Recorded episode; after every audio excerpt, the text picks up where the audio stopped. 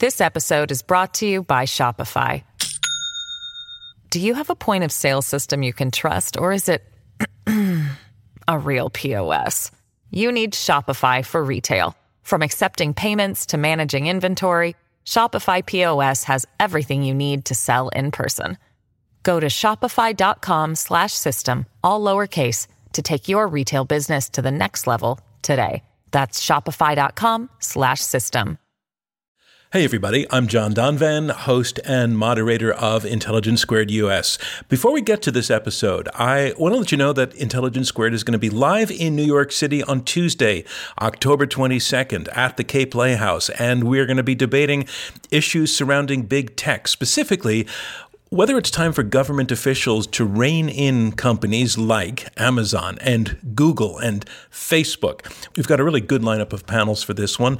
Marietje Schaake, who is a former member of the European Parliament, she worked on European regulations, and she'll be teaming up with UCLA tech scholar Ramesh Srinivasan.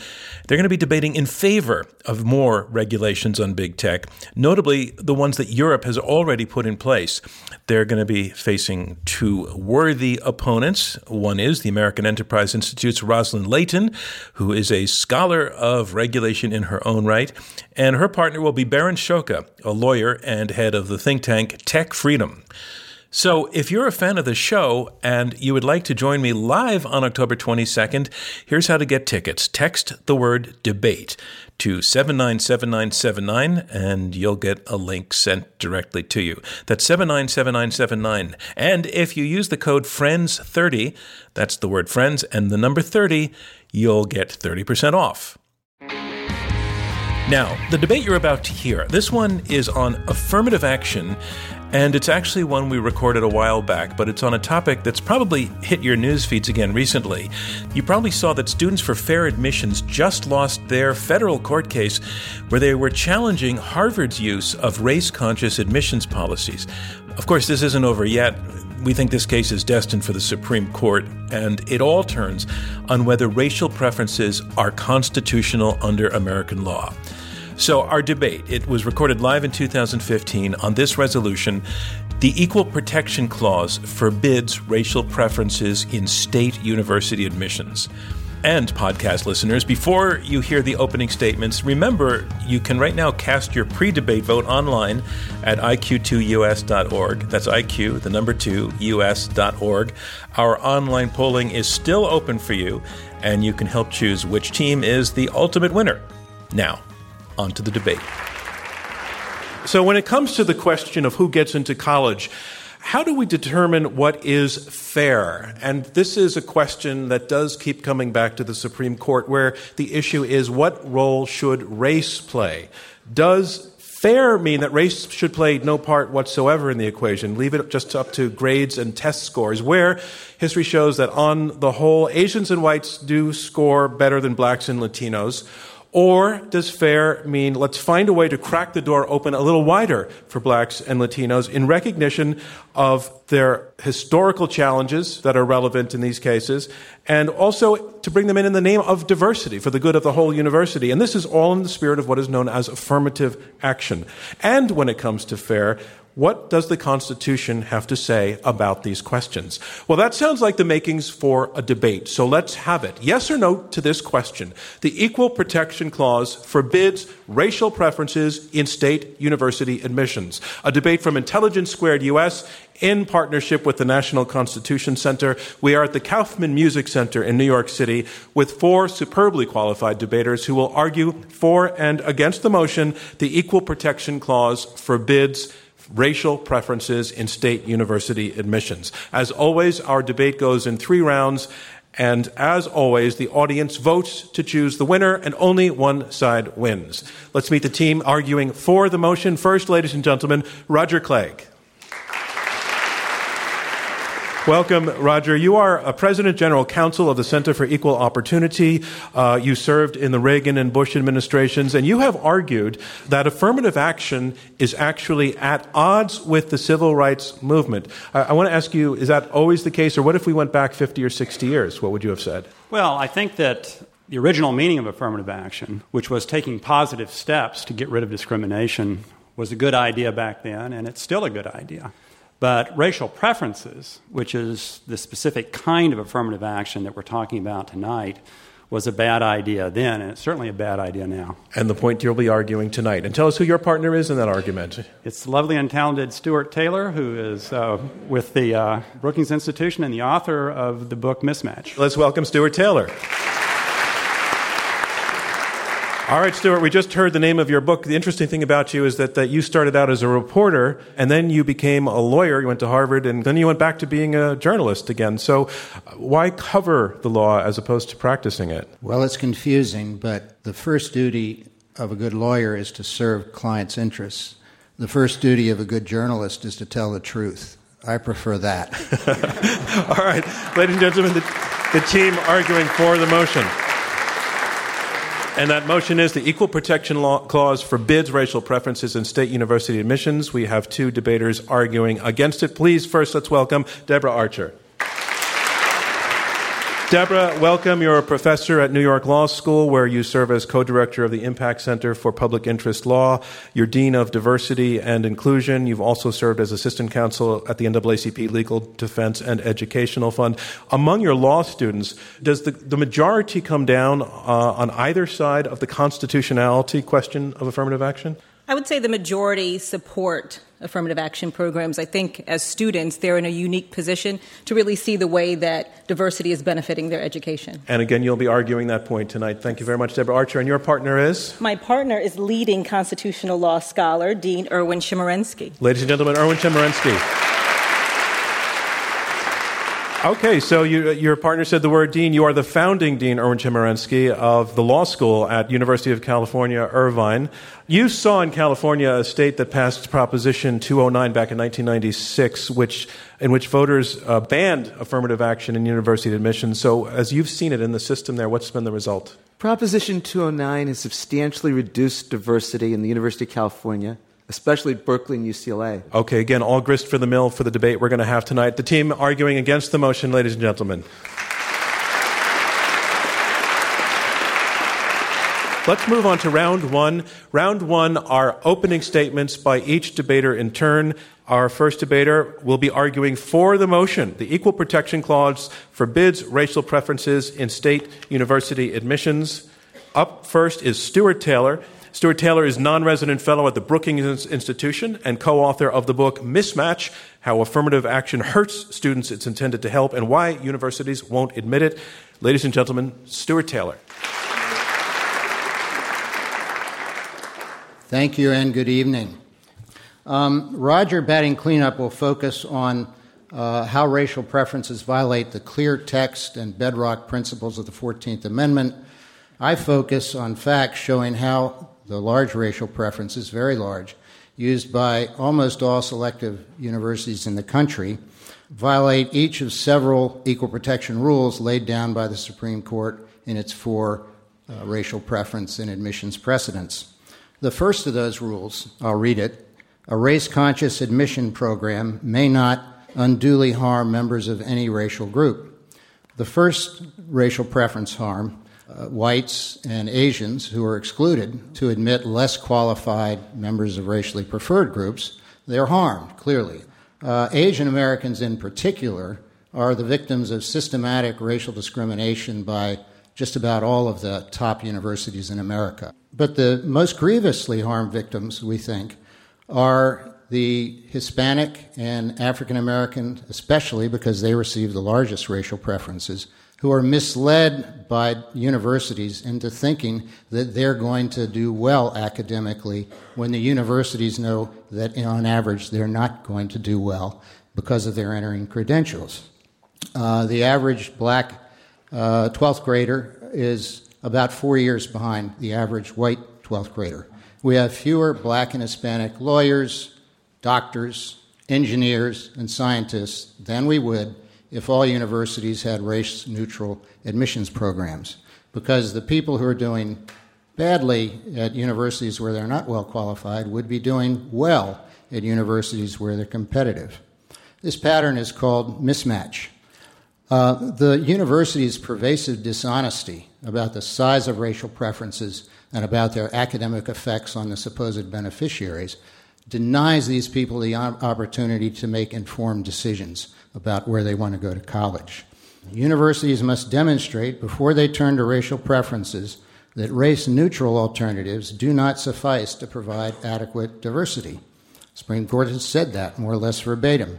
No university of which I know has ever made the slightest effort to explore race neutral alternatives to racial preferences to promote diversity.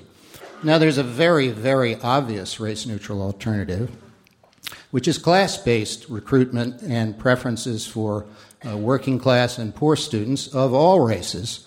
And there's a large supply of pretty strong uh, academic students in that, in that category. Such class based preferences would add more diversity of background and of viewpoint than racial preferences do. But instead of trying class based preferences, universities systematically prefer well off black and Hispanic students over less well off white and Asian students who are better qualified academically. The third Supreme Court equal protection rule holds that outright racial balancing is patently unconstitutional. And the facts on that are pretty brief. The information all over the country screams the conclusion that virtually all these universities are using outright racial balancing in the face of rough targets uh, for how many students in each racial group, which they Stuart, strive to Stuart meet. Taylor, I'm sorry, your time is up. Thank you. Thank you very much. Our motion is the Equal Protection Clause forbids racial preferences in state university admissions. And here to make his opening statement against the motion, Erwin Chemerinsky, founding dean and distinguished professor of law at the University of California, Irvine School of Law. Every Supreme Court case to consider the issue has held that affirmative action by college and universities is constitutional. The Supreme Court for decades has said that colleges and universities may use race as one fact among many to enhance diversity and benefit minorities. I'm going to make three points. First, the Constitution says no state shall deny any person equal protection of the laws. Notice it doesn't say that everyone has to be treated the same. To the extent that students are different, based on their history, based on what they bring to the campus, they must be treated differently. Notice it also doesn't say that the government must be colorblind. The 14th Amendment could have been written that way, but it wasn't. Throughout American history, the Supreme Court has recognized that equal protection allows the government to take race into account. The very Congress that ratified the 14th Amendment adopted color based programs, things we'd call affirmative action today, like the Freedmen's Bureau. It's why the Supreme Court repeatedly has said colleges and universities can engage in affirmative action. My second point is that affirmative action serves compelling purposes, especially diversity. We cannot discuss affirmative action outside of the context of American history. Throughout American history, there have been separate and unequal schools based on race. Just a couple of decades ago, Harvard professor Christopher Jencks found that on average, 20% less is spent on an African American child's elementary and secondary school compared to a white child's elementary and secondary school. Today, about 90% of the students in private schools are white. The reality is that race matters enormously in how all of us experience society. Racial diversity helps to bring cross racial understanding, it breaks down stereotypes, it prepares students for the multicultural world in which they'll exist. And my third point is there is no other way to achieve diversity this has been the experience in states that have tried to eliminate affirmative action. In California, after Proposition 209, there was a dramatic decrease in the presence of African American and Latino students, especially at UCLA and Berkeley. There are still fewer African American students today at UCLA than were prior to 1996. There are dramatically fewer African American Latino students at Berkeley and UCLA law schools compared to Stanford and USC. But affirmative action programs work. Take the University of Texas program that's now before the Supreme Court. They look at race as one of many factors in admissions. In addition to grades and test scores and two letters of recommendation, race is just one of six factors. And yet, doing that, together taking the top 10% of high schools across the state, meant there was a 20% increase in African American students, a 15% increase in Latino students. To vote for the affirmative tonight, you must find one of two things. Either they must convince you that diversity is unimportant, disagreeing with the Supreme Court and almost every university in the country, or they must convince you that there is some other way to achieve diversity besides what we're discussing. No college or university has found it yet. I'm John Donvan. Round one of this Intelligence Squared US debate continues in just a moment. This episode is brought to you by Shopify. Do you have a point of sale system you can trust, or is it a real POS? You need Shopify for retail. From accepting payments to managing inventory, Shopify POS has everything you need to sell in person. Go to shopify.com/system all lowercase to take your retail business to the next level today. That's shopify.com/system. And a reminder of what's going on. We are halfway through the opening round of this Intelligence Squared US debate. I'm John Donvan. We have four debaters, two against two, arguing for and against this motion. The Equal Protection Clause forbids racial preferences in state university admissions. You have heard from the first two debaters, and now on to the third. Debating for the motion, here is Roger Clegg, President and General Counsel of the Center for Equal Opportunity.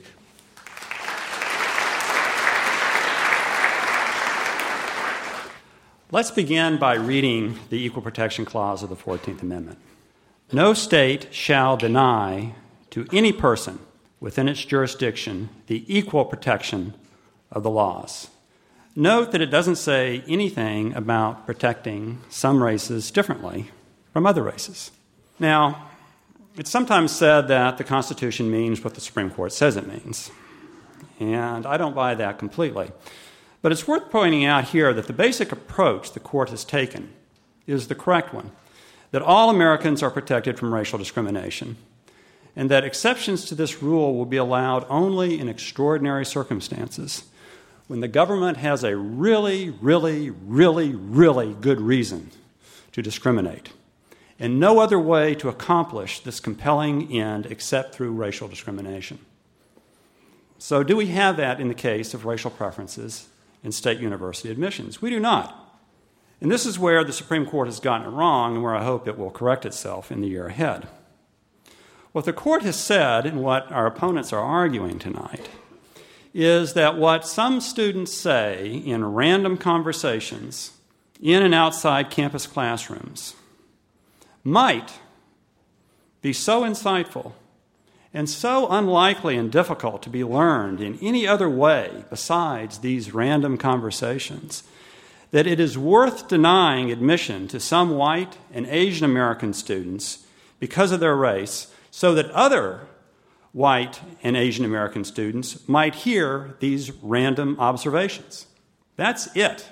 That is what universities are arguing. I don't think that that is compelling at all. But there's something else that you need to keep in mind tonight. Even if you think that there is something to that argument, you have to weigh against that purported benefit the costs of racial discrimination. And in my remaining time, I'm going to run through them. It's personally unfair, passes over better qualified students, and sets a disturbing legal, political, and moral precedent in allowing racial discrimination. It creates resentment it stigmatizes the so called beneficiaries in the eyes of their classmates, teachers, and themselves, as well as future employers, clients, and patients. It fosters a victim mindset, removes the incentive for academic excellence, and encourages separatism. It compromises the academic mission of the university and lowers the overall academic quality of the student body. It creates pressure to discriminate in grading and graduation. It breeds hypocrisy within the school and encourages a scofflaw attitude among college officials. It papers over the real social problem of why so many African Americans and Latinos are academically uncompetitive. That's a problem that should be addressed, but we are not, there's not the urgency to address it because of the existence of racial preferences. It gets states, state governments, and their schools involved in unsavory activities like deciding which racial and ethnic minorities will be favored and which ones not. an untenable legal regime in an America that is becoming increasingly multiracial and multiethnic. I think that it is very hard to say that all of those costs are outweighed by anything that might be learned in a random campus conversation. Thank you. Thank you, Roger Clegg. And the motion is the Equal Protection Clause forbids racial preferences in state university admissions.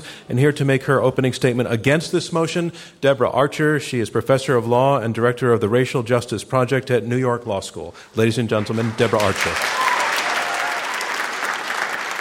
It bears repeating that the United States Supreme Court has repeatedly held that race conscious admissions programs in public colleges and universities are constitutional, with substantial, not trivial, substantial benefits that flow to the educational institution, the larger society, and individual students.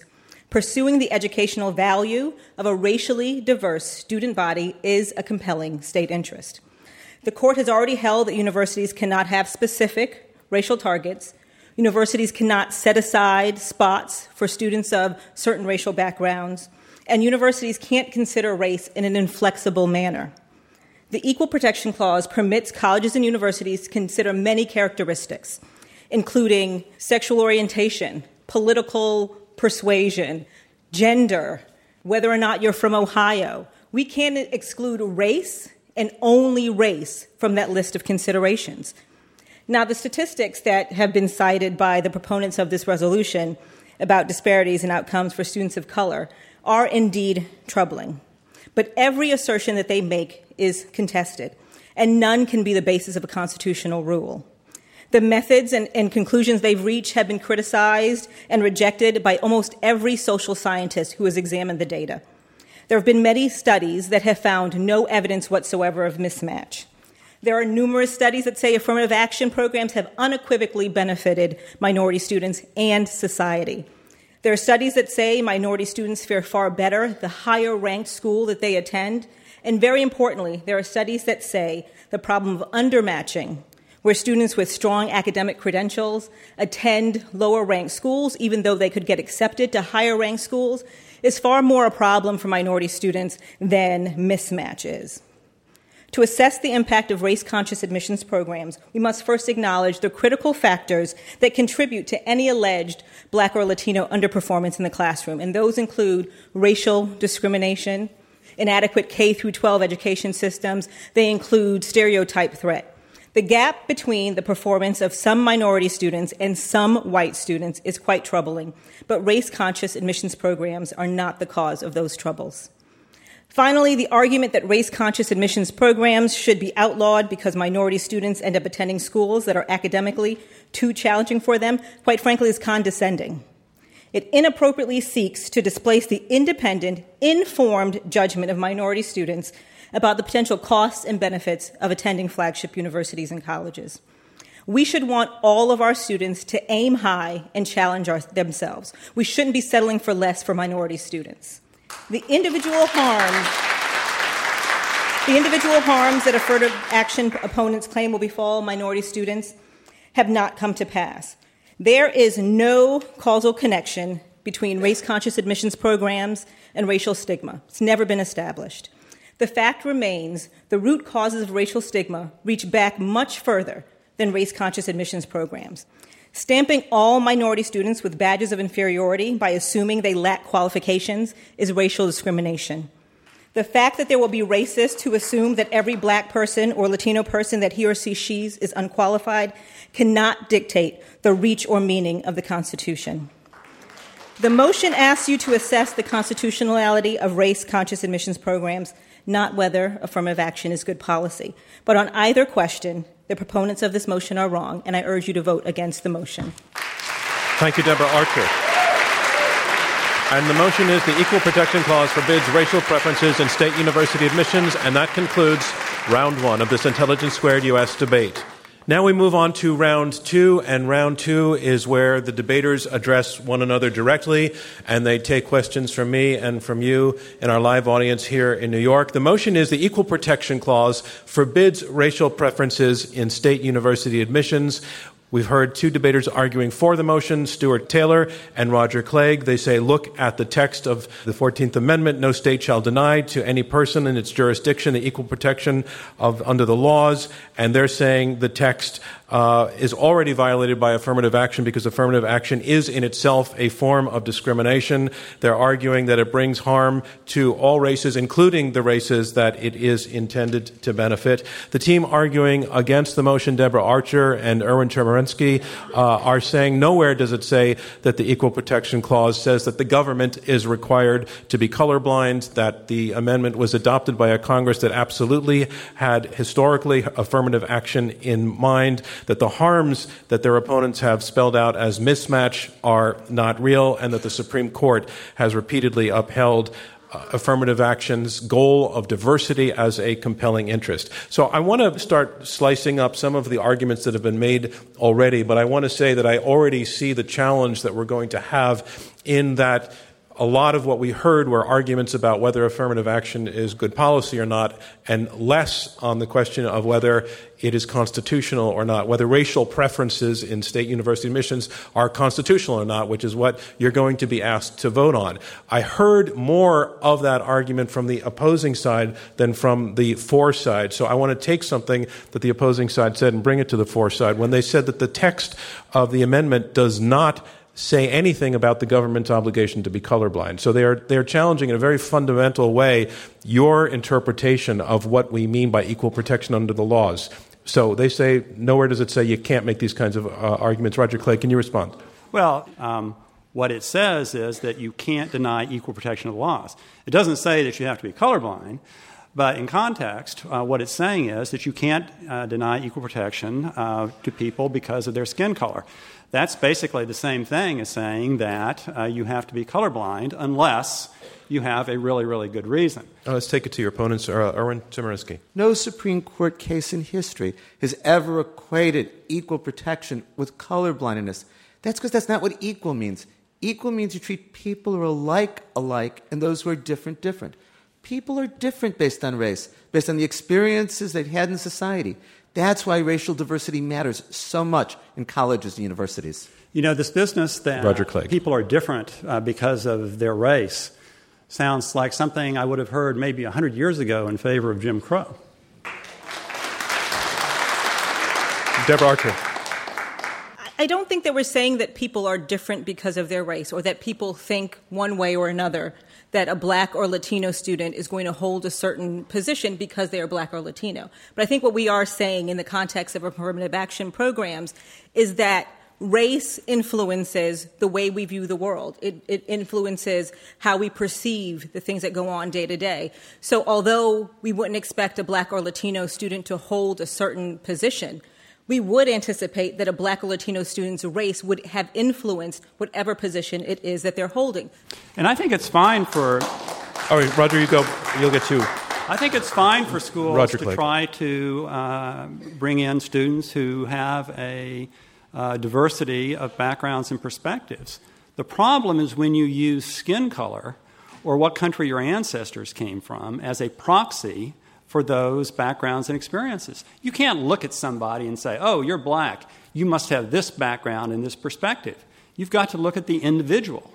That's actually ignoring exactly what I said. It's not that someone is saying you're Deborah black, Archer. you hold this perspective. We're saying that you're black. I'm sure that the fact that you are black in an America where race very much matters, where we're still fighting and battling against racial discrimination, impacts the way that you see the world, whatever that perspective is. Erwin, I can give you. I've been a law professor now for 36 years. I've taught subjects like criminal procedure and constitutional law in classes that are almost all white and in classes with a substantial number of minority students. When you talk about things like racial profiling police, the discussion is vastly different. We have a significant number of students of color who've experienced it compared to an all white class. Stuart Taylor, how, in responding to that, how does the how does the issue of the goal of diversity work into the constitutionality argument here? Well, the Supreme Court has made diversity, which originally meant diversity of thought, but has migrated towards racial diversity, the touchstone for whether a racial preference program is legal or not.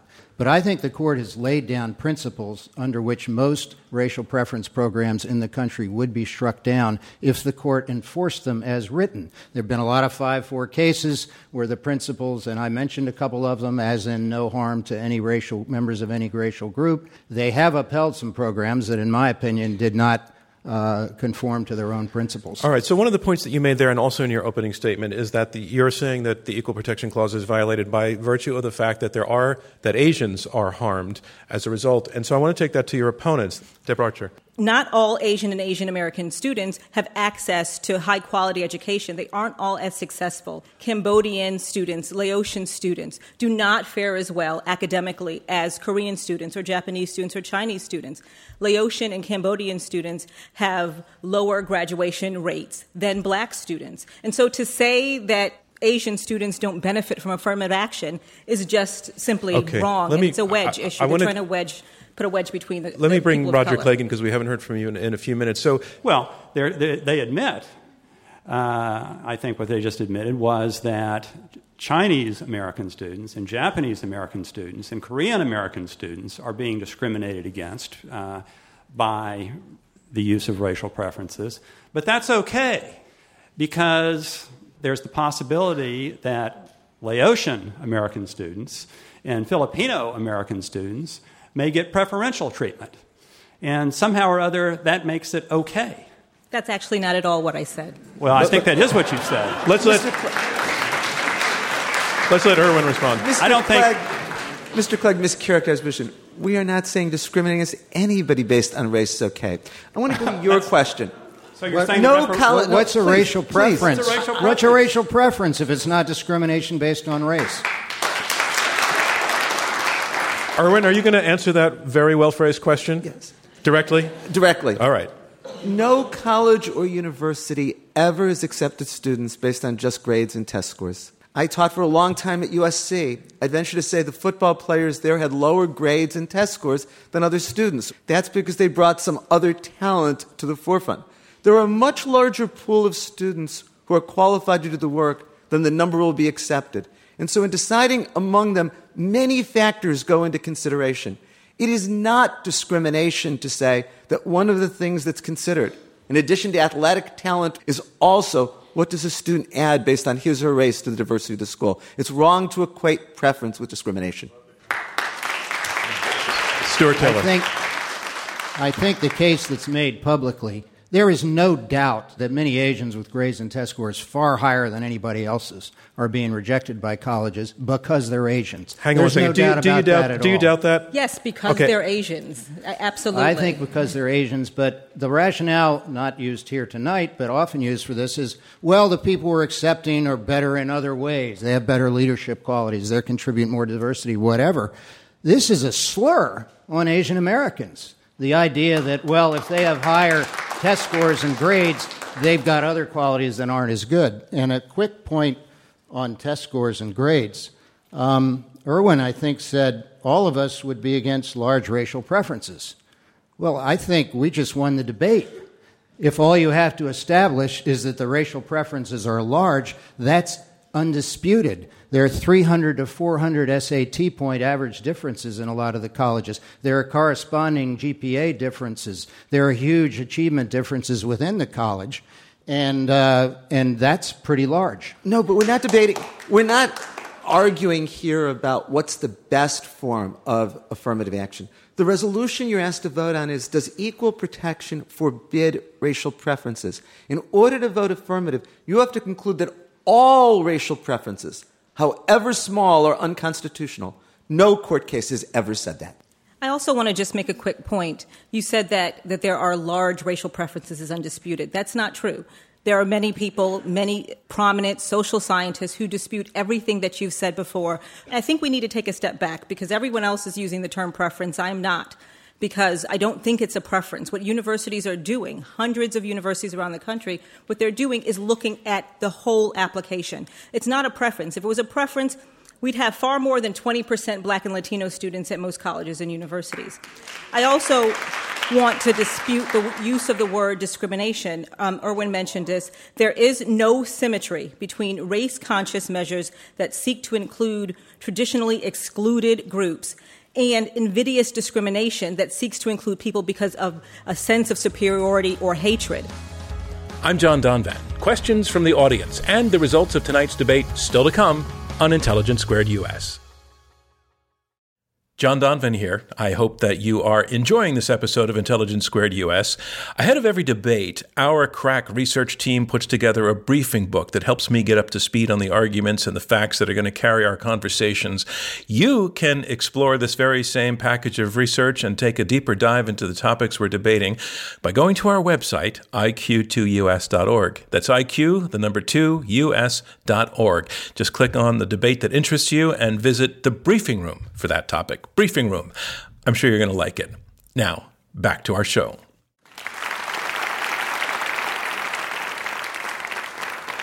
I want to remind you that we are in the question and answer section of this Intelligence Squared US debate. I'm John Donvan, your moderator. We have four debaters, two teams of two, arguing it out over this motion the Equal Protection Clause forbids racial preferences in state university admissions. Right down front here, sir. Uh, my name is Russ Neely. Uh, I want to ask Erwin and, and Deborah if there could be such a thing as bad diversities, diversities that have harmful effects on the way people of different races perceive each other. So I'm going to I'm to stop you there because you actually asked a really good question, and I need to give everybody a chance. So why don't you go with the question? Thank you. What study after study has found is that interracial association does break down stereotypes. That interracial association in college, in law school, in medical school better prepares those who are graduating to deal with a multicultural workforce. And common sense bears that. If we deal with those who are different from us, we're then better prepared to deal with those like them in the future. Roger Clegg? I think that in order to answer that, we talk, first of all, about whether there is anything good that comes from these random interracial conversations. Uh, that, that premise is weak. I think it's even weaker when you consider that a lot of these lessons could be achieved through means that don't involve racial discrimination. You don't have to rely on these, the happenstance of these conversations in order to teach students that not all black people think the same way. Real substantive discussions about race are difficult. It's the first time that many people are having those conversations because we are incredibly segregated in K through 12 education and we are getting more segregated and the Supreme Court has tied our hands there. We are segregated in our communities and in our housing. We, the Supreme Court just recently recognized last term that it's growing with racial isolation in our communities. Where we can start to bring people together to have these important discussions, to gain these skills um, of cross racial conversations, is in colleges and universities. Back row uh, against the wall there. Hi, Halley Potter from the Century Foundation. Um, one of the legal tests for affirmative action that has been held up by the court most recently in the Fisher decision was that you have to show that race neutral alternatives are not sufficient to create racial diversity. Both sides have talked about this, but not a lot about the evidence behind that. Do we actually have examples of universities that have seriously tried both racial affirmative action and socioeconomic affirmative action so that we can answer let that me, question? Let me take it to the force side first. Which of you? Uh, Stuart Taylor. There may be an example here or there, I see. Dean Chemerinsky waving his arms, so I don't want to say anything too absolute. But by and large, the vast majority of selective American schools have been shamefully neglectful of any responsibility they might have to socioeconomically disadvantaged people. They want to fill their racial numbers. They're happy to fill them with immigrants. They're happy to fill them with children of millionaires. They don't care, by and large. Erwin. That's just wrong. I've been on admissions committees at three different law schools. We certainly do look to students who are the first in their family to go to college. There have been many attempts to try to create race neutral ways of achieving diversity. The University of Texas showed that everything else that it tried failed, which is why the United States Court of Appeals for the Fifth Circuit, where the conservative judge Patrick Higginbotham writing said Texas had proven no alternative. Or take UCLA as an example. They've tried all sorts of alternatives, and they still have fewer African Americans today than before 1996. The reason just looking at socioeconomic stacks doesn't work, the percentage of African Americans and Latinos who are disadvantaged is higher than the percentage of whites, but the sheer number of whites who are disadvantaged is greater. So focus on socioeconomics, which is important, won't yield racial diversity.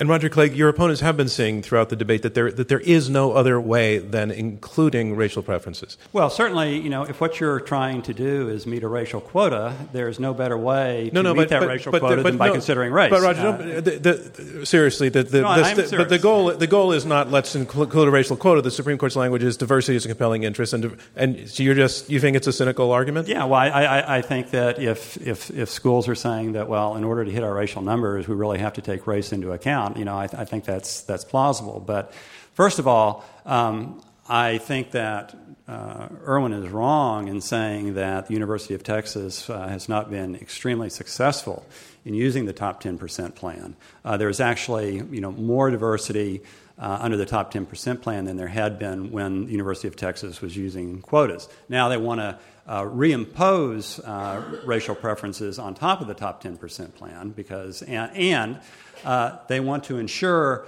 that the African Americans who are admitted come from well to do families rather than those poor uh, African American students who are being admitted under the top 10% plan. Deborah Archer. Just a quick point about uh, top 10% plans generally and the one in Texas.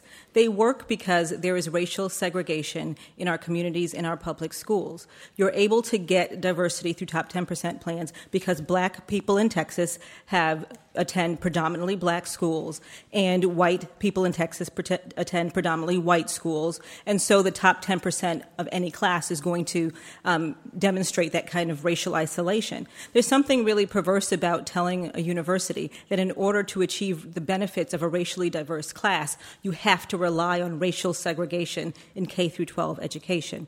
I don't think there's anything perverse about the Texas 10% plan. They not only get racial diversity, they get class diversity. Getting class diversity is good. And so now the idea is that they need overt racial preferences so they can get some wealthy black kids in there because they've got plenty of uh, relatively poor black kids and Hispanic kids. But that's that, a that bad begins thing. to sound a little strange. You don't want to have all of your class diversity be the same as your racial diversity so that all you have are poor black students and all you have are poor Latino students. That only reinforces stereotypes. It doesn't help to break down stereotypes. On the on the stairs there. Uh, Kelly Gerstenhaber, Columbia University. So there's a there's a pretty well established racially prejudiced testing bias that we see from since kids are age four. Might it be a fair interpretation of equal protection that you know affirmative action offsets this racial bias?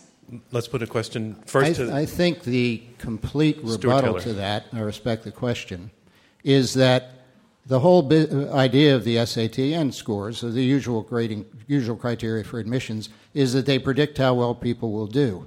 So if there was a racial bias against blacks in SAT, they would do better in college, one would expect, than their SAT scores for, for predict. In fact, they do worse in college than their SAT scores predict. They do worse in law school than LSAT scores predict. Erwin Chemerinsky. What you say is right. Many studies have demonstrated that there is a cultural and racial bias to standardized tests. There is only a very weak correlation between the LSAT and first year law school grades, no correlation between the LSAT and second and third year grades, and no proven correlation between the LSAT and what somebody's going to be as a lawyer. So let's not assume that these tests really measure qualifications. And that concludes round two of this Intelligence Squared U.S. debate, where our motion is the Equal Protection Clause forbids racial preferences in state university admissions. Now we move on to round three. Round threes are closing statements from each debater in turn. First, speaking for the motion, the Equal Protection Clause forbids racial preferences in state university admissions, Stuart Taylor, journalist and co author of the book Mismatch. To look at a little recent history, very recent, consider the anguish of Amani Marshall. She's a senior pre med student at Amherst, which is a private university, but the racial preference system works the same there as in the state universities. She started to cry at a recent gathering when another student said she went to sleep every night wishing she would not wake up. Now, both of these students are African Americans, and that was sort of the context. Uh, Ms. Marshall said she felt unprepared academically and socially for Amherst. Remember, she was identifying with a woman who was suicidal, so she was pretty feeling pretty bad about this. She was reluctant, she said, to ask for help for fear of undermining the standing of herself and her race. She added, I feel like an impostor. I feel like I need to prove myself to people, to believe that I prove that I belong here. Her anguish is understandable, it's touching, but she mentioned no experience of racism. Instead, she may be a victim of large racial preferences and her school's failure to warn her about their academic com- consequences. Of course, they also harm better prepared Asians and whites who get turned away, as we've discussed. This destructive system violates the Equal Protection Clause. Also, let's recall the Supreme Court's statement in 2003 that equal protection forbids permanent racial preferences. That's not, in other words, diversity doesn't mean anything goes, forbids permanent racial preferences. A question I have for Professor Archer and Dean Chemerinsky should racial preferences end by 2028, as the Supreme Court said in 2003? or 2050 or 2100 or 2200? Or is this system of racial discrimination forever? Please listen for the answer and please vote for the proposition. The Equal Protection Clause forbids racial preferences in state university admissions. Thank you, Stuart Taylor. And that is our motion. And here to make his closing statement against the motion, Erwin Chemerinsky, Dean of the University of California, Irvine School of Law. When I stood at the lectern, I issued a challenge to my opponents. I said you can only vote affirmative if you find one of two things. Either they have to convince you that diversity in the classroom is unimportant, or they must convince you there's another way to achieve diversity. I think they failed at both of those questions. As to the former, diversity is compelling. The Supreme Court has said it time and again. That's why every college and university I know of engages in affirmative action, some form of what tonight calling racial preference. Diversity matters in preparing all of our students for the society that they're going to deal with. The second question is Is there any other way to achieve diversity? The reason college universities engage in affirmative action is none has found an alternative. We've talked in generalities, but I've got statistics. The University of California Davis Medical School found that without some form of affirmative action, they would average less than one African American or Latino student a year in an entering class of 100. When Proposition 209 was passed in California, five years after, at University of Southern California Law School, a private school, 11.4% of the students were African American. At Stanford Law School, 9.6% of the students were African American. But at the University of California at Berkeley, only 3.2% of the students were African American. And at UCLA Law School, only 2.4% of the students were African American. Without affirmative action, because of our legacy of discrimination and continuing discrimination, we will not have diversity in higher education. How do you feel about the idea of elite college universities with almost no African American or Latino students. That's what the affirmative is asking you to vote for. We are not here tonight to argue whether there should be large racial preferences. We're not here, Stuart, to argue there should be permanent racial preferences. No one favors that. To vote affirmative, you must conclude that no racial preferences ever are constitutional. You must overrule decades of Supreme Court jurisprudence. Don't do it. Vote negative. Thank you, Erwin Chemerinsky. And the motion is the Equal Protection Clause forbids racial preferences in state university admissions. And here summarizing his position in support of the motion, Roger Clegg, President and General Counsel of the Center for Equal Opportunity. Let me make one point at the outset. You've heard a lot about disputed social science evidence. And I would say that yes, this social science evidence is to some extent disputed. I think that we have the better argument. But if the evidence is disputed, then I think the other side loses because there cannot be a compelling interest in something if it's not clear if that interest exists at all. Now, what you have to decide tonight is which of two very different visions of the role the Constitution allows race to play in state university admissions is. Our opponents think that it is fine if state education officials, for the foreseeable future, and probably forever, look at the skin color and national origin of the students who apply to help determine who gets in. I don't think that this is the vision of the people who wrote the words of the 14th Amendment, or the people who ratified it right after the Civil War had been fought. I think that when they said that no state shall deny to any person the equal protection of the laws, they said no to that kind of discrimination. The institutionalization of racial discrimination that our opponents support will become harder and harder to dismantle with every tick of the clock. It is not consistent with the vision that we should have for our increasingly multiracial and multiethnic society. In that society, by the way, blacks and whites are now the slowest growing groups. The fastest growing group is Asian Americans, and then Latinos, and then people who are themselves multiracial. For a society like that to work, there has to be mutual respect, and for mutual respect, we must all be judged by the same standards. And we must know that other people are being judged by the same standards too. Please vote for the motion. Thank you, Roger Clegg. And that motion is the Equal Protection Clause forbids racial preferences in state university admissions. And here making her closing statement against the motion, Deborah Archer, professor of law at New York Law School. I very quickly just want to respond to something that was said that because there's some dispute, very little dispute about whether or not mismatch um, exists, that it can't be the basis to say that diversity is a compelling interest. It's important to note the Supreme Court, in the first Fisher case, received all the information and data about mismatch and still ruled that diversity is a compelling state interest. The 14th Amendment isn't about colorblindness, it is about equal citizenship. Indeed, the purpose of the 14th Amendment was to constitutionalize race conscious admissions programs. The framers of the 14th Amendment understood that considering race is sometimes necessary to achieve equality. It is perverse to argue that the constitutional amendment created to help turn America away from its legacy of racial oppression requires us to limit the opportunities available to students of color. Racial diversity in education is important and it is compelling. It is not about discriminating against anyone. It's not about denying opportunities to anyone because of their race. Race is not the only factor, and it's not the deciding factor. I have certainly personally been a beneficiary of affirmative action programs, but I didn't get into college or into law school because of my race. Did the law school consider the fact that I'm a black woman, the child of immigrants, or the first person in my family to graduate from college when it accepted me? Did it consider the fact that I was raised in a racially segregated neighborhood, then moved to a white suburb where I experienced racial discrimination? I hope so, because without it, they have no idea who I really am. They have no idea what it took for me to get to where I am. My L- SAT scores, my LSAT scores, my GPA certainly did not tell my whole story. The Constitution promises equality to all people, regardless of race. Today, race matters not because it should, but because it does.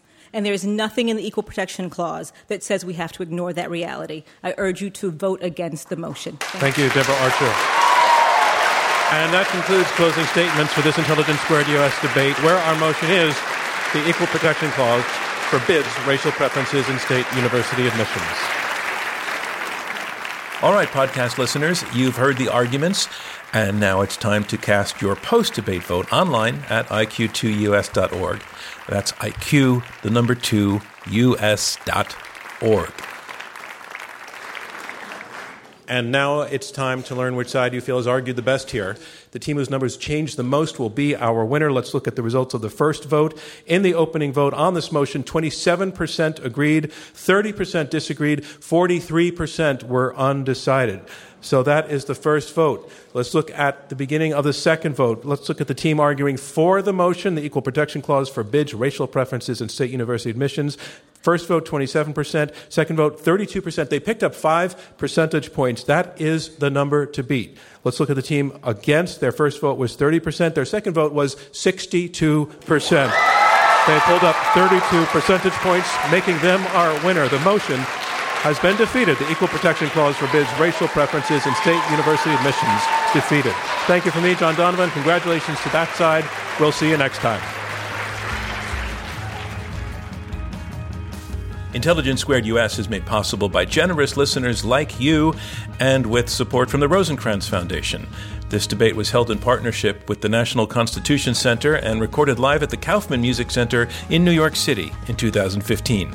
Robert Rosenkranz is our chairman, Clea Chang is our CEO, Lia Matthow is our chief content officer, Shay O'Mara is our director of editorial, Connor Kerfman is our creative strategist, Rob Christensen is our radio producer, and I'm your host, John Donvan. Thanks so much for listening.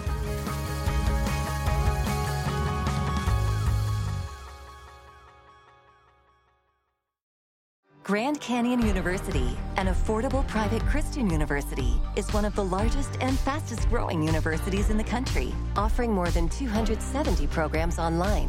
In addition to federal grants and aid, GCU's online students received nearly $130 million in institutional scholarships in 2022. Find your purpose at Grand Canyon University. Private, Christian, affordable. Visit gcu.edu slash myoffer to see the scholarships you may qualify for.